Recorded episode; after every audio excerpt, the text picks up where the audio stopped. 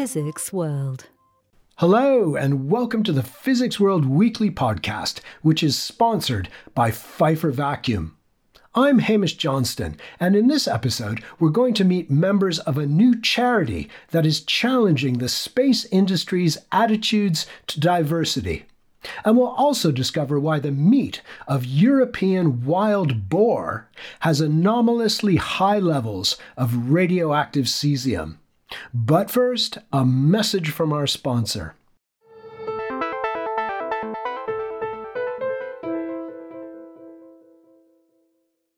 We would like to thank Pfeiffer Vacuum for sponsoring this podcast. The company is one of the world's leading developers, manufacturers, and suppliers of vacuum solutions. Pfeiffer Vacuum has been producing innovative end to end vacuum solutions since 1890, and over the years has collaborated with some of the largest and most ambitious scientific experiments. The support of young scientists in cutting edge research is of great importance to Pfeiffer Vacuum. X ray satellites are developed and tested in space simulation chambers. This happens in large vacuum recipients in which space conditions are simulated. Vacuum products from Pfeiffer Vacuum meet the highest quality and engineering standards and provide vacuum solutions precisely tailored to the needs of scientists and customers. Find out more at pfeiffer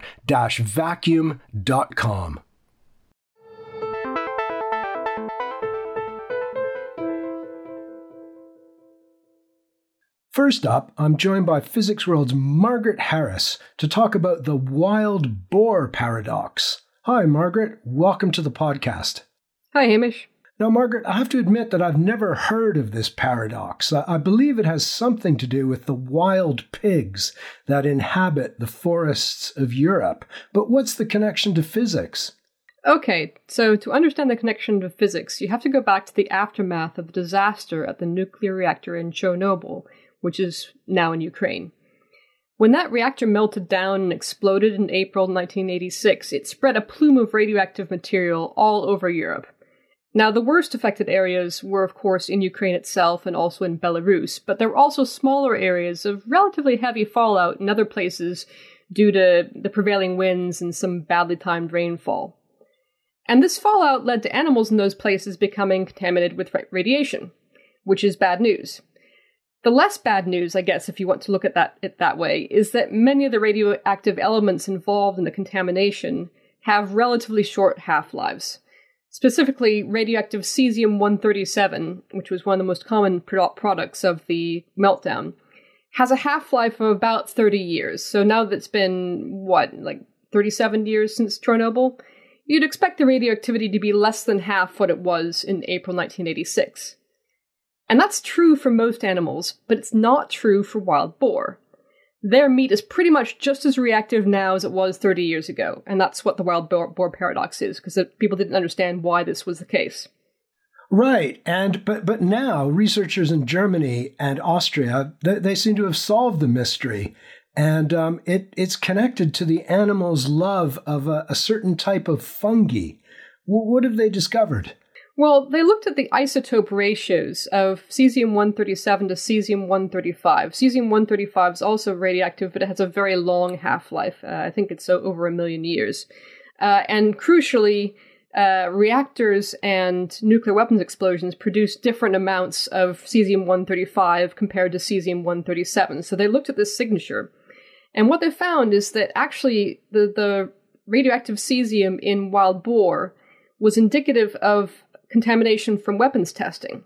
And weapons testing, which started obviously in 1945 and reached a peak in the early 1960s, uh, that is atmospheric weapon, weapons testing, um, seems to have been sort of percolating down through the surface of the soil.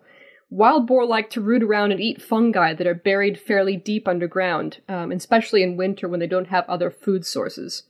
And it turns out that those those those fungi have basically spent the past 75 years or so slowly absorbing radioactive cesium, initially from these atmospheric weapons tests, and only more recently from the Chernobyl disaster. So while the levels of radioactivity at the surface have been going down, just as you expect with half lives, there seemed to be a certain degree of replenishment going on at the level where the fungi grow. And that gets um, the phrase is bioaccumulated into the wild boar that then eat the fungi. Right, I see. And um, I, I, think in, in large parts of Europe, um, hunting wild boar is very popular, and uh, and and the meat is a delicacy. So, is this bad news for people who who like to eat wild boar? Does does this radioactive cesium put it off limits in terms of human consumption? It does. I mean, radio- being radioactive is presumably not that great for the boar themselves either. But yeah, it's not great for the hunters who'd like to eat or indeed sell their boar meat because they, because they can't legally sell it if it has higher than a certain level of radioactive cesium in it. Uh, and in, actually, in some areas, it's not good for the wider ecosystem either because wild boar can really tear up the ground when they're feeding. So if their numbers get too high because they're not being hunted or otherwise having their population controlled by other means, that has knock on effects for other species too. So I guess it just really shows what a long shadow the era of widespread atmospheric nuclear testing has had on our world today. Wow, yeah, that's um, that's really interesting, Margaret. And of course, this is, uh, I suppose, an ongoing concern in that part of the world where you've got um, another nuclear reactor that's sort of on the on the front line in the in the Ukraine war. So um, let's hope that uh, that things don't get even worse for um, for the wild boar and indeed the people of uh, of Central Europe. You can read more about the wild boar paradox in an article by Margaret that's on the Physics World website. Just look for the headline Fallout from Nuclear Weapons Testing explains the wild boar paradox of radioactive meat. Thanks, Margaret. Yeah, sure, Hamish.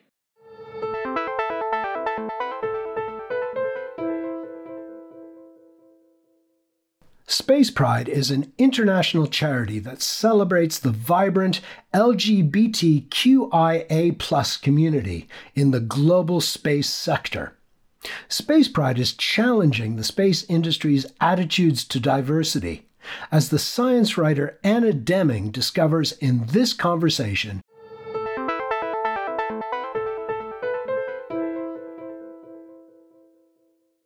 Hello, and welcome to the Physics World podcast.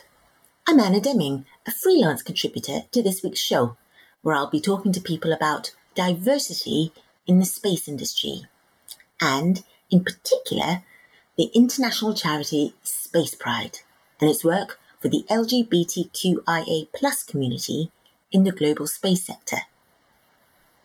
First up, I spoke to Franco Labia, a PhD researcher at the Bristol Robotics Laboratory which is co run by both the University of Bristol and the University of the West of England. Franco is also an elected committee member of both the International Astronautical Federation's ITACCUS Committee for the Cultural Utilisation of Space and the Space Education and Outreach Committee, and is now also the founder of Space Pride. So I set off to find out a little about why they set up the initiative. Hi, Franco. Thanks for joining us. Thank you so much. It's a real honor to be here. Before we launch into all the exciting work that's going on with Space Pride, mm-hmm. it'd be wonderful to hear a little bit more about you. So, you're currently working on a PhD in robotics. Yes. How did you end up there? Was it something you were always interested in as a child, or? Uh, so, actually, uh, growing up, I, I always uh, was fascinated by robotics. Um, I used to read uh, stories about robots going wrong and taking over the world. Um, and I actually ended up uh, sort of going in a very roundabout way back to robotics. Um, because I, I, in South Africa, I, I, did an undergrad in a bachelor's of science for six months. And when there, I discovered a, a passion for space. I actually had to, unfortunately, leave South Africa because I found I, I wasn't as welcomed as as uh, other people were, and so I decided to go to the UK to seek out uh, better opportunities and build that community. Um, and whilst there, I, actually did an undergrad in uh, theoretical physics. Uh, because in my mind, the only way to do space was actually to uh, study physics, study astrophysics, the stars, uh, and I didn't realize there were other fields out there that actually are involved in the space sector. Um, but I got exposure to it um, during my undergrad, and I actually fell in love with robotics uh, when I did my undergrad project in, in robotics. Um, and it's uh, kind of always brought me back, and I've actually ended up doing a master's in robotics. Um, and it actually came full circle because I was initially uh, very interested as a child um, in uh, swarm robotics. So I was interested in how uh, these large groups of robots uh, can work together and, and, sort of accomplish something. It was very dystopian in the in the books. Um, but now that's what I do my PhD in, and that's the area. So. Right. Well, that sounds intriguing. Tell us more. So, this is swarm robotics, yes. or is it, what exactly is this? Like a lots of very small robots that can coordinate together to do what exactly? What might they do in space? Uh, so, there's different things that they can do. Um, there's uh, a very a growing field of satellite swarms, uh, where the exciting possibility is that they can be used in a decentralized way. Uh, so they can respond very quickly to the environment, uh, which is uh, ideal because in space you have that delay in communication, uh, and so that they they can actually keep formations. They can potentially be used for radio telescopes. Um, and the other exciting thing in terms of uh, robotics is actually exploring uh, different planets and different moons. Is that there's vast spaces and uh, not uh, sort of a lot of technology uh, currently that can uh, sort of cover that area. And so where swarms come in is they can actually um, go out and explore that area and get a great amount of data. And I think it's a big uh, sort of area which will unlock a lot of insights uh, in the future of space exploration. Right, it sounds absolutely fascinating. Listeners, if you want to know more, let us know. We'll have a podcast on that. but um, we're actually talking a little bit more today about some of the things you're doing outside of the direct technological research. When did you set up Space Pride, and what was it that prompted you with this initiative?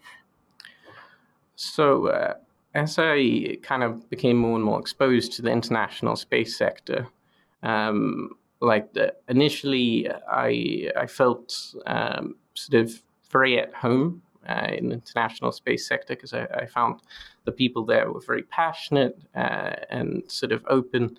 Um, but as I learned more, uh, unfortunately, I realized that simply wasn't the case uh, for uh, the queer community, uh, which lack any community presence. They suffer a commonplace uh, discrimination in the workplace, and there's no real sort of conversation going on uh, about the queer community and, and the progress that needs to be made in terms of diversity and inclusion.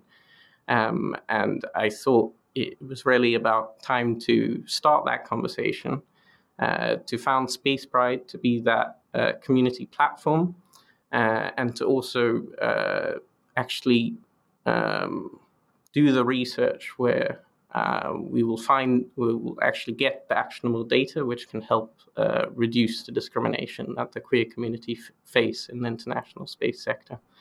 Right, and you mentioned at the beginning that um, you moved to the UK to find somewhere you feel more comfortable as yourself. Is is this a is the LGBTQIA plus community a community you identify with personally?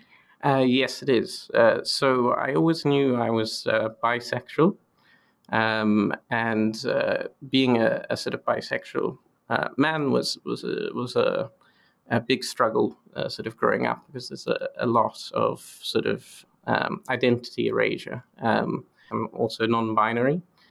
Maybe you could tell us a little bit more about the, the situation with the space sector. Um, as you mentioned, it, it, there can be discrimination on the basis of LGBTQIA plus in the workplace.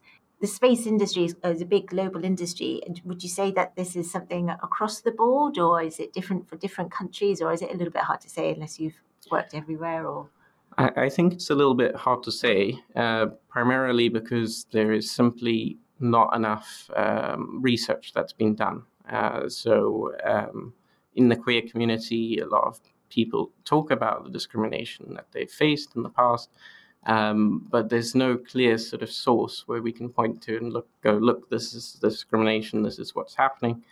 Um, uh, so it's it's very hard to say, but I think uh, it it does also in a large way depend on the country um, that the, the person is in, uh, and um, that's because uh, there's so many different nationalities in the global space sector, um, and unfortunately, some of those nationalities, the, the um, there's actually uh, enshrined homophobia in their laws and government.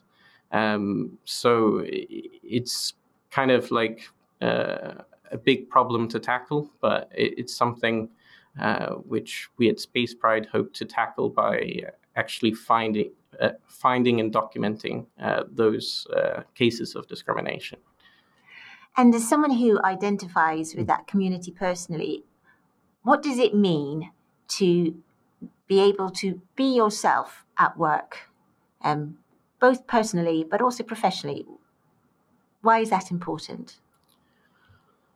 I, I think for me, it's a matter of, um, well, psychological safety, actually, because uh, one of the most important things I, I found uh, in my sort of recent learnings is that uh, running a team, you have to have a sense of psychological safety. Um, and that actually produces more effective results. And so, when more people are in a position where they can be comfortable with who they are, they can actually express uh, themselves, um, and uh, then it actually leads to um, sort of improved efficiency and results in the actual uh, workforce. But also, it means that um, people uh, will be happy to be there every day, will look forward to going there every day, and won't have to worry about hiding a part of themselves, which otherwise uh, they would have no choice but to hide due to fear of discrimination. Yeah, it's important. And you describe the space sector as a bit of a dinosaur uh, at times. Um, is that to say that the space sector lags behind other industries in terms of these issues within each country? Or is it that because of the global nature of the space sector, there are countries where it lags behind? Which, what, uh, do you mean by that? I would say that uh, it lags behind just generally. Um, because uh, compared to other sectors who've actually been exploring and talking about these conversations, uh, they, they've barely even scratched the surface. They've only just started the, the conversation on um, including women in the, in the, workforce and, and the different levels of discrimination they face. Uh, they, they've barely spoken about uh, racism, that is still uh, very much a legacy and exists today. Um, and uh, they haven't even begun to talk about um, disability and, and neurodiversity in terms of the widespread uh, space community.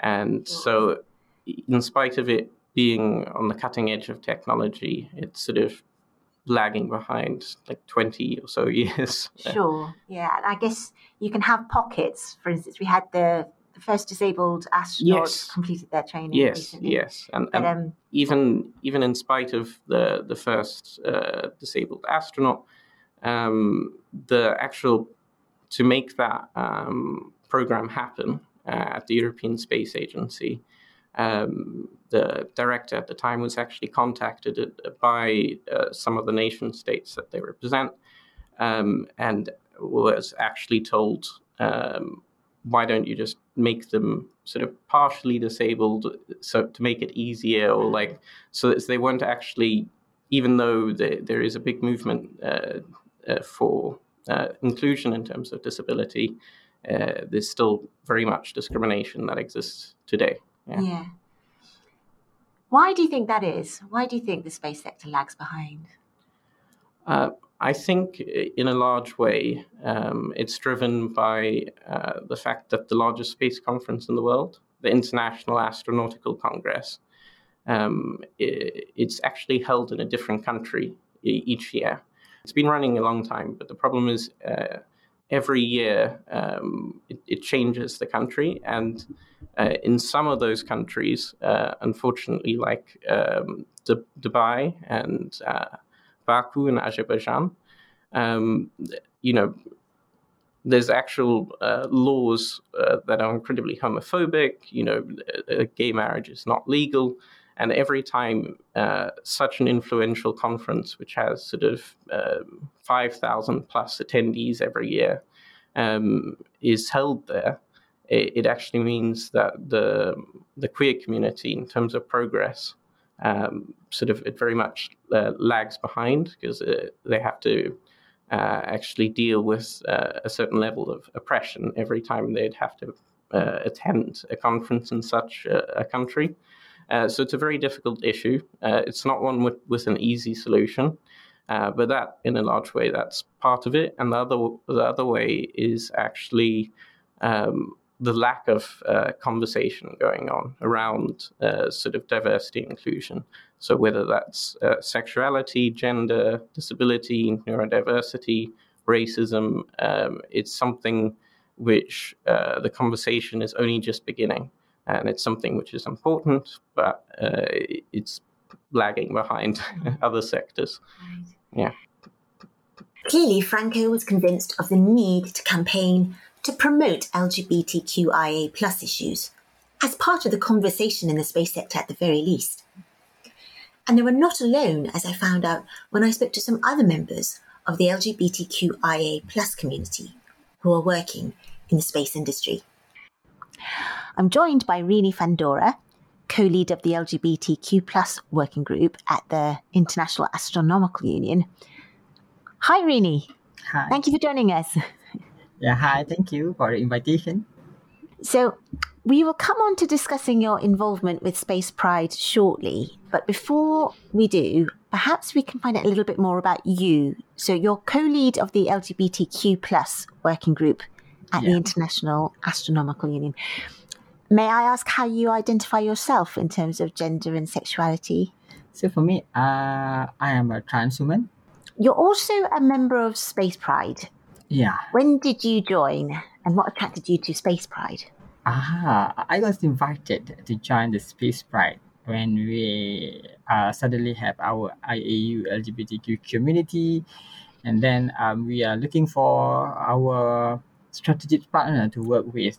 I mean, we need to know our friends within the space uh, community, right? Right, great. And so this is all focused around the space sector, people working or taking an interest in space and astronomy and so on. What attracted you to take an interest in space and astronomy? Uh-huh.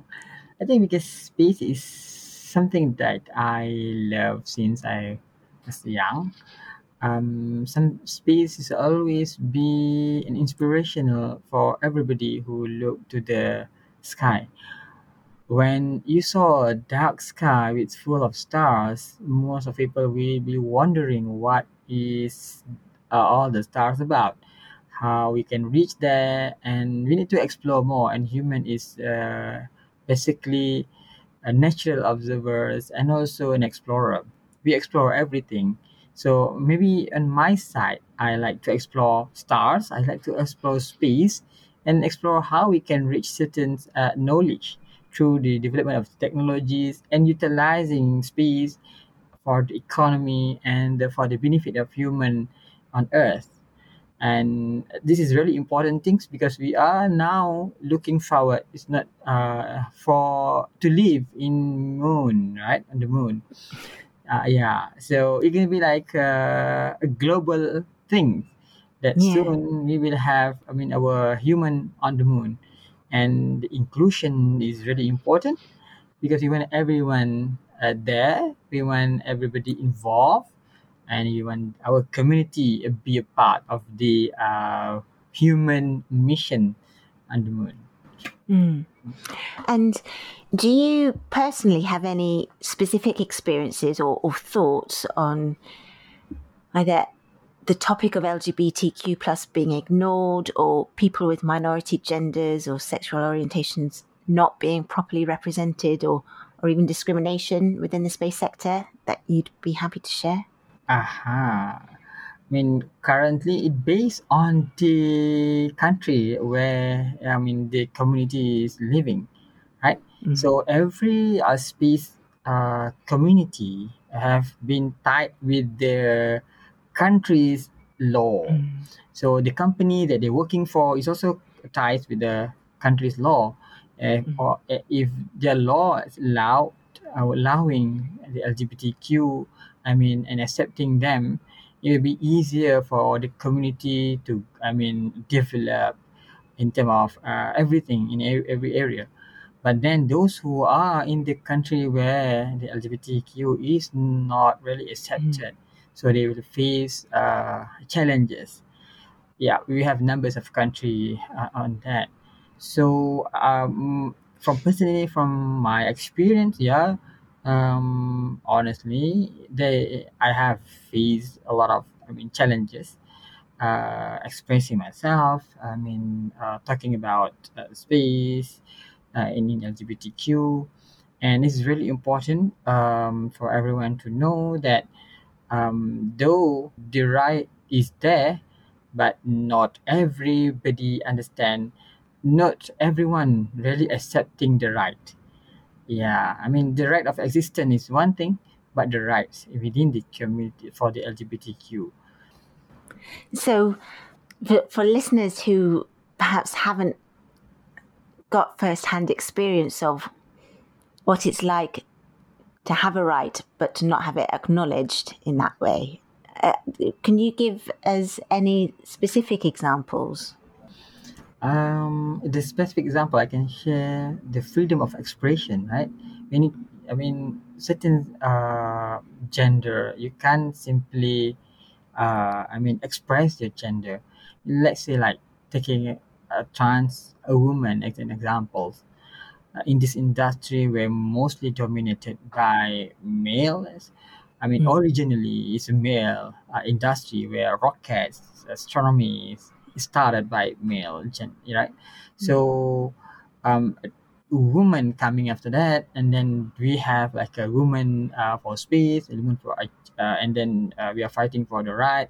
I, I think most of us already watch it, watch a movie, uh, Hidden Figures, where we see when we saw a hum, uh, woman have been treated like that.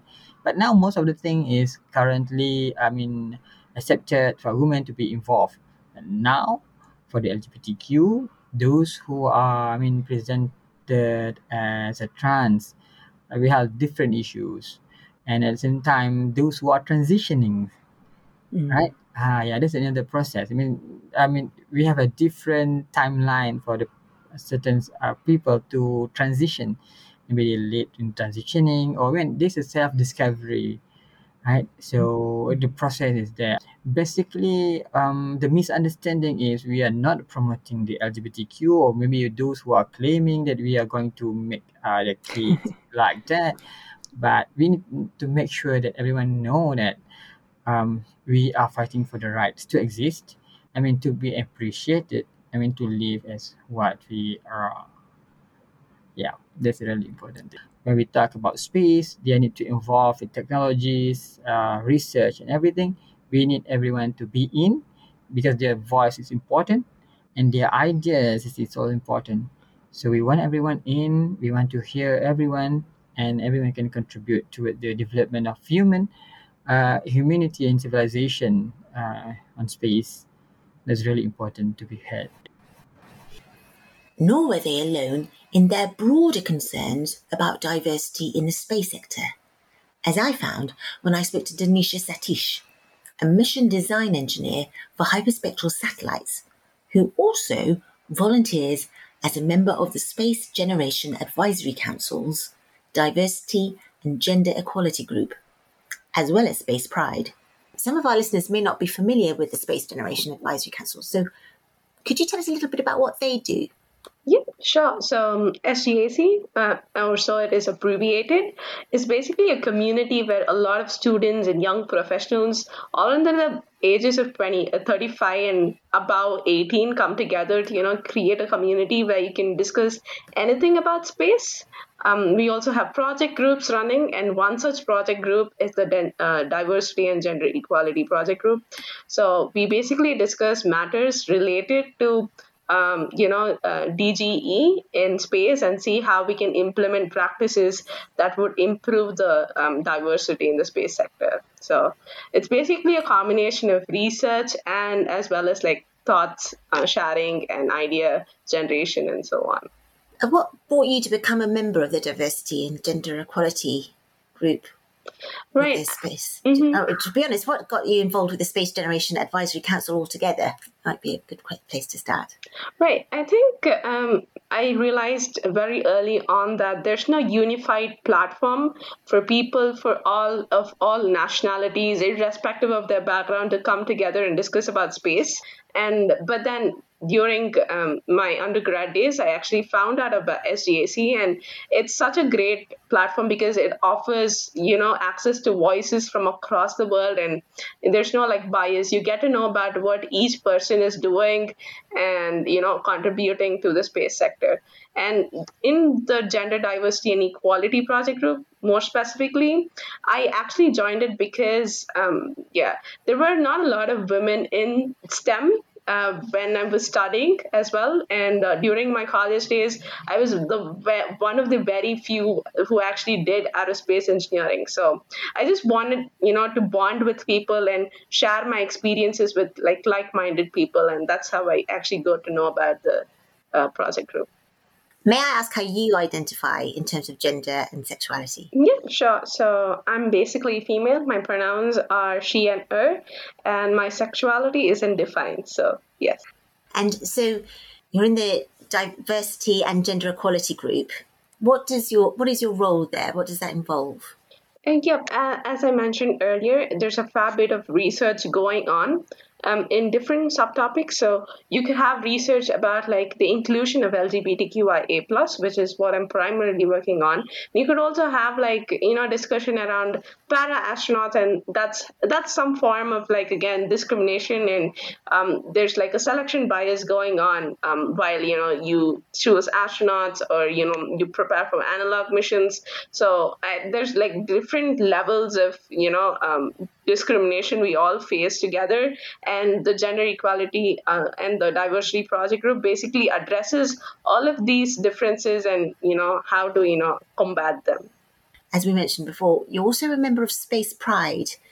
So when did you join Space Pride and what attracted you to it? right so um, i actually joined space pride uh, like through the gender diversity and equality project group we have actually done a collaboration with them uh, for a couple of our posts. And we're also thinking of you know expanding our collaboration into research and how um, you know we could like actually help each other build an inclusive space sector. So that's how i got to know space pride and i felt the um, motive behind it was very powerful and also like encompassed whatever we were trying to do in SGAC and it did it on a much larger scale. Like it the sole focus of space pride was to build inclusivity for the you know um, all the uh, LGBTQIA plus groups. And but SGAC has a lot of broad objectives and not one sole focus. So I think this aligned uh, well with my interests as well and which is how I actually got to you know join space pride so yeah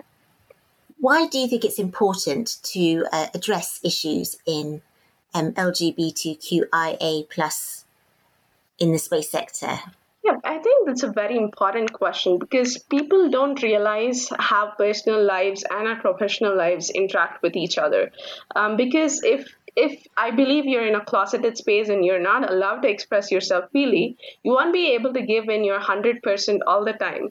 Um, that would be like a mental block that you have. And it's not like, you know, um, the uh, LGBTQIA plus is like completely different from the space sector. There's obviously people working in every sector. And in order for like the sector to be like very efficient and progressive, it is important to also you know realize that people have personal lives and their personal lives play an important role and the validation and the approval they get can actually build uh, a very um, positive workspace and inspire a lot of people to you know take up careers in science uh, which is not traditionally so How successful do you think Space Pride has been so far? I mean, it might be early days yet. I think as it's gaining momentum, I see a lot of voices and people who interact with it. Like I know has been, uh, it has brought about a lot of changes, and especially in bringing the conversation onto the table. Now, you know, that's like a huge first step actually, because before there was no conversation around these topics. And now i think because of communities like space pride we actually have that conversation on the table. And a lot of people um, influential people in the space sector are actually you know behind those voices. So i think that's a very great first step. We obviously have a lot of you know way to go but um, yeah that's like one step that would help us all. And you mentioned that these are issues that affect many sectors. Do you see any reason why the space sector in particular needs a focus on? Yeah as i mentioned before it holds true for every sector but then i think the space sector has a particular history of you know alienating people. Um, it, it, all started off with like um, you know uh, racism if i might say so. Like there were always old white men who were always you know going and doing the research and actually building stuff and they couldn't like take in contributions of other people who also were interested. And now that's changed a lot actually and that's like a long way that we've come. But then it hasn't gone fully. And in order for like humanity to progress to other worlds i think like space is the next big thing that we're all going to do like explore the cosmos and whatnot. And i think for that we are all we need all hands on the table and i think that's why it's particularly important for the space sector. So what are companies in the space sector doing about it? I spoke to neela rajendra chief inclusion officer at the nasa jet propulsion laboratory which is a leader in robotic space exploration to hear her take on this situation. It's a new role. It was a i was hired two almost two years ago uh, and uh, it really entails um, creating and designing our strategy to advance diversity, equity, inclusion, and accessibility.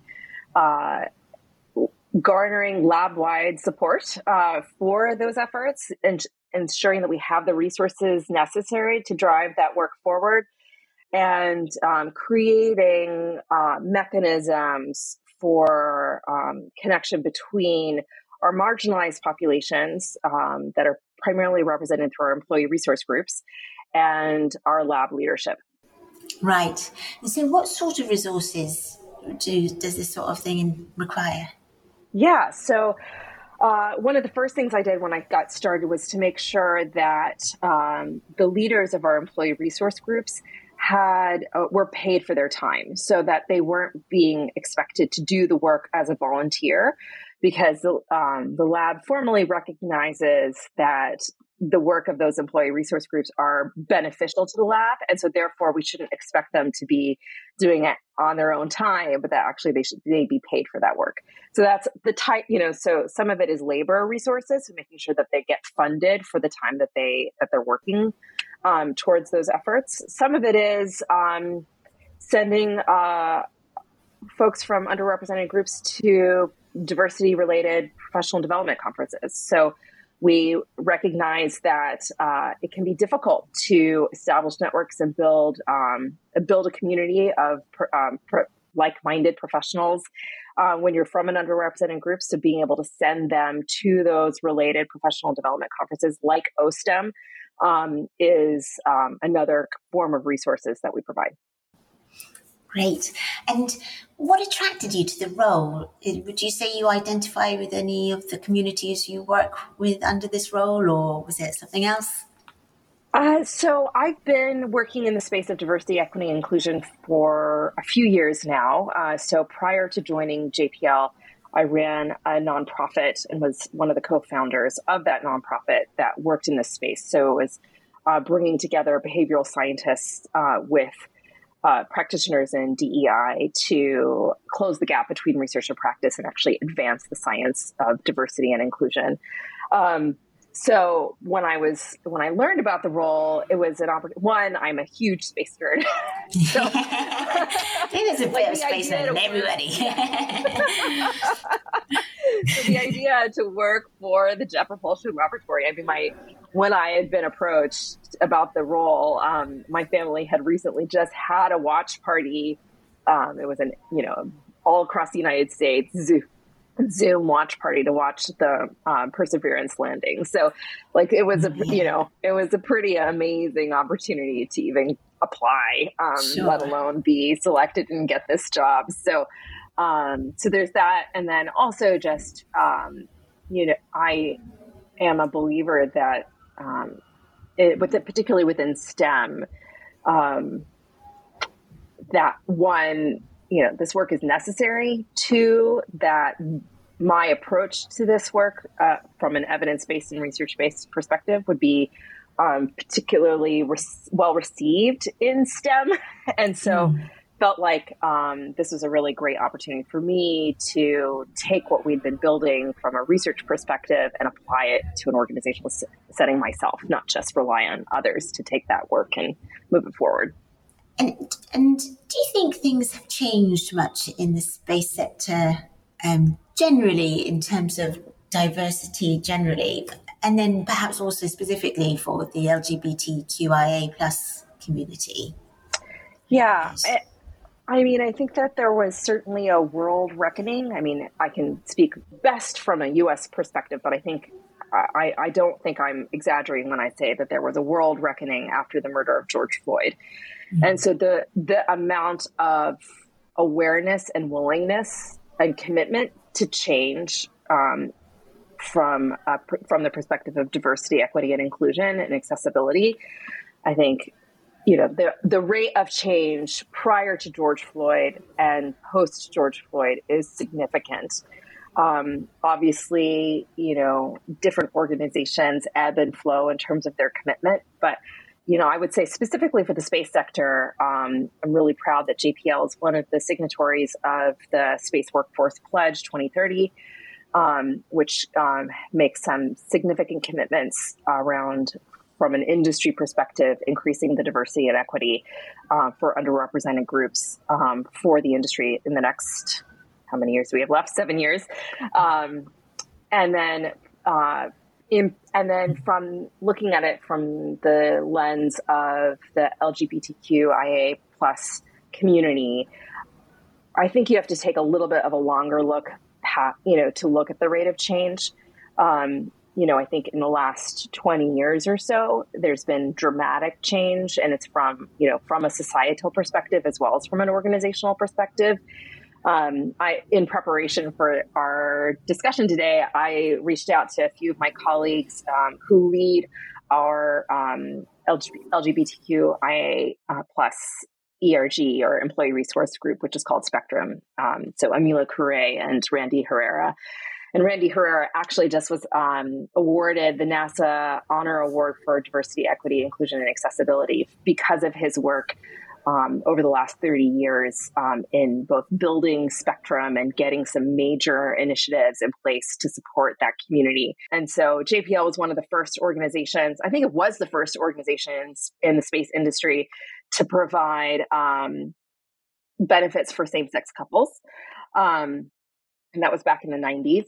Yeah, so he was one of the he was one of the primary leaders at JP of the of the gay community at the time in the 90s to, to get that benefit awarded at JPL. Um, and then I also spoke with Amila Kure, who um, has been a prominent leader of this community and actually works as a um, supports my office. He's a mechanical engineer and also supports my my office and is trans. Um, about kind of modern challenges uh, to this community, and I think you know, um, NASA has done a tremendous job in, you know, sending great signals um, in support of this community. I think that we still have a lot of work to do, you know, particularly in terms of our trans community and ensuring that we have both the intention to support, but also the resources to support. So, you know, I think because we're a federally funded facility, there are just some logistical hurdles that we have to overcome from, you know, being able to choose one's um, gender in Workday to being able to ensure that the gender listed on your badge is the gender of choice. Um, these are just mechanisms that you know, from a bureaucratic perspective, are slow to change. Um, and so, but being, but ensuring that we have open lines of communication with that community to know what's of most priority for them is, I think, the first step. And we're doing that. And you mentioned there are some specific modern day challenges. What's new that's a challenge in this space? So, uh, something as simple as bathrooms. So, again, some of the buildings are from the 1940s. Um, and having, you know, gender neutral bathrooms um, where uh, people can choose the bathroom that they want to use um, is important.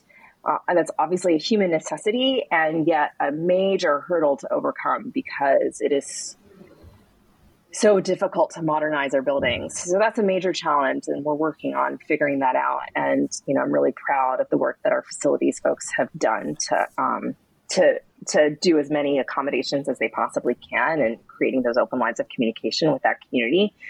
Um, two is uh, you know emails um, you know so being able to show your um, very clear um, the gender that you're choosing um, in your communications um, and making that automated is another hurdle um, but i think and also an opportunity you know once we do figure that out i think it'll make it a lot easier for our trans uh, population to be able to very quickly uh, make it clear which gender they want to represent them. The hurdles that are that the space sector is facing is that you know a lot of the facil- the facilities themselves are incredibly expensive. It's not like we're working in a in a normal modern office building that can be that's easily modernized. You know, these are facilities that are incredibly expensive, incredibly expensive to modernize. And, um, the budget to do so is small. We're dealing with, you know, it, our facilities budget is tied to Congress, you know. so those are the kinds of hurdles that we have to overcome. And so, um, you know, so the so the progress in that regard is slow.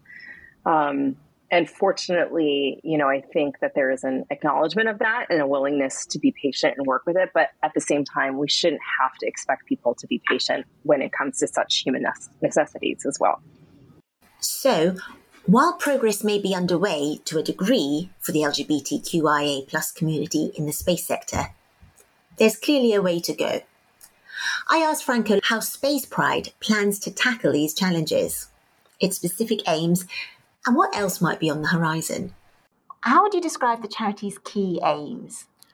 Uh, so, uh, for Space Pride, um, I think uh, in a large way it's summed up by our slogan, which is We are all made of, of stardust, uh, which is, I think, quite a beautiful way of uh, saying we're all human and we should welcome and accept everyone.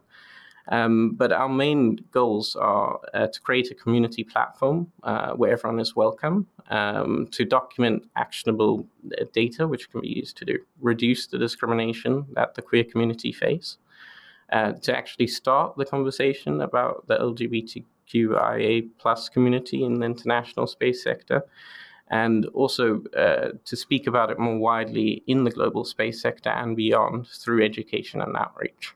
So a small task. just a just a small task. so, what specific activities has the organisation engaged with so far, and what have you got in the pipeline to try and achieve these aims? Um, so we have three main pillars. So that's research, uh, education and outreach, and community. Uh, so for research, we've actually uh, established an LGBTQIA plus research group uh, with the International Astronomical Union and the Space Generation Advisory Council.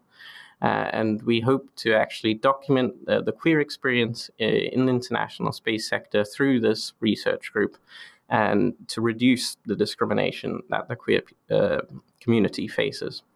Our next pillar is education and outreach. Uh, so we actually have a digital Space Pride letter and artwork, which will be on uh, Mission to the Moon next year.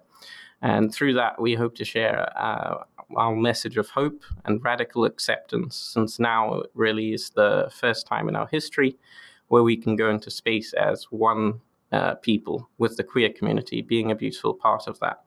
Um, but I can't give out too many details at this point, though. Uh, although we do hope to one day put a, a, physical progressive pride flag on the moon in fa- some form. And as ridiculous as that sounds, uh, we're inching closer to that goal. Um, and uh, then our last pillar is community. Uh, so through that, uh, we are actually organizing the Space Pride Fashion Gala in Milan next year at the International Astronautical Congress, uh, which is the largest space conference in the world. Uh, and that really is an out of this world pride parade, where the vision is to celebrate diversity and the beautiful queer community through art and culture. So, a fashion show with the theme of Pride Parade meets space, and building on the latest advances in techno fabrics. And for this, we've actually partnered with a number of uh, fantastic organizations, including Pride in STEM, uh, Cosmica, uh, Innova Space, International Space University, Cumulus Association, uh, European Space Foundation, and the International Astronautical Federation's ITACCUS. Sorry for all those names. um, and uh, the exciting thing is we're also going to be have a uh, we're going to have a prestigious panel event and a ceremonial signing of the Pride flag. Um, where um, Nelly Ben Hayoun and Anik Barod have already agreed to be a part of. Um, and we are uh, at the stage where we're looking for sponsors uh, as, and anyone who would like to get involved. So please do uh, reach out to uh, myself or uh, Space Pride if you'd like to contribute. Uh, it's very exciting to see the vision behind the Space Pride Fashion Gala come to life. yeah, it does sound like quite an event. we'll be watching that space. um, but this, this, the whole thing has only been going for less than less than a year. Was it October you said that? Yes, so uh, uh, October is actually when I uh, started Space Pride. Um, initially, it all started uh, with me just wanting to do a, a, Pride event at the International Astronautical Congress. Um, but uh, when I talked to different people and when I rallied uh, people to, to actually come and join me in, into making this a reality, they actually we actually realized that there are bigger problems to solve, and, that, and that's why we actually formed Space Pride uh, as a non-profit. Well, that's all we have time for in this episode.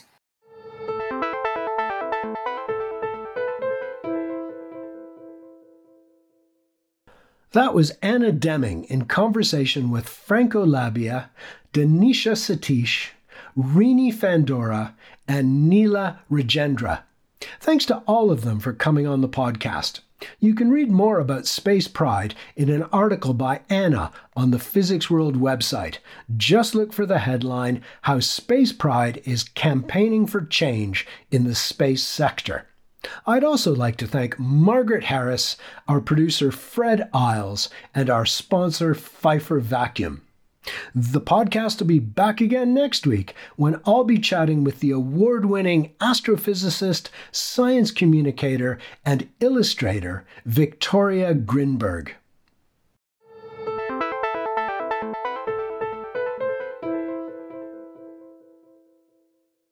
Thanks again to Pfeiffer Vacuum for sponsoring this episode of the podcast.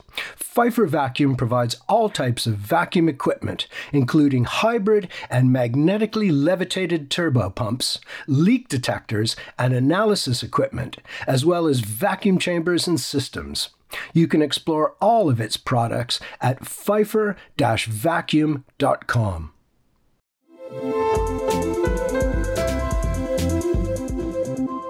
Physics World.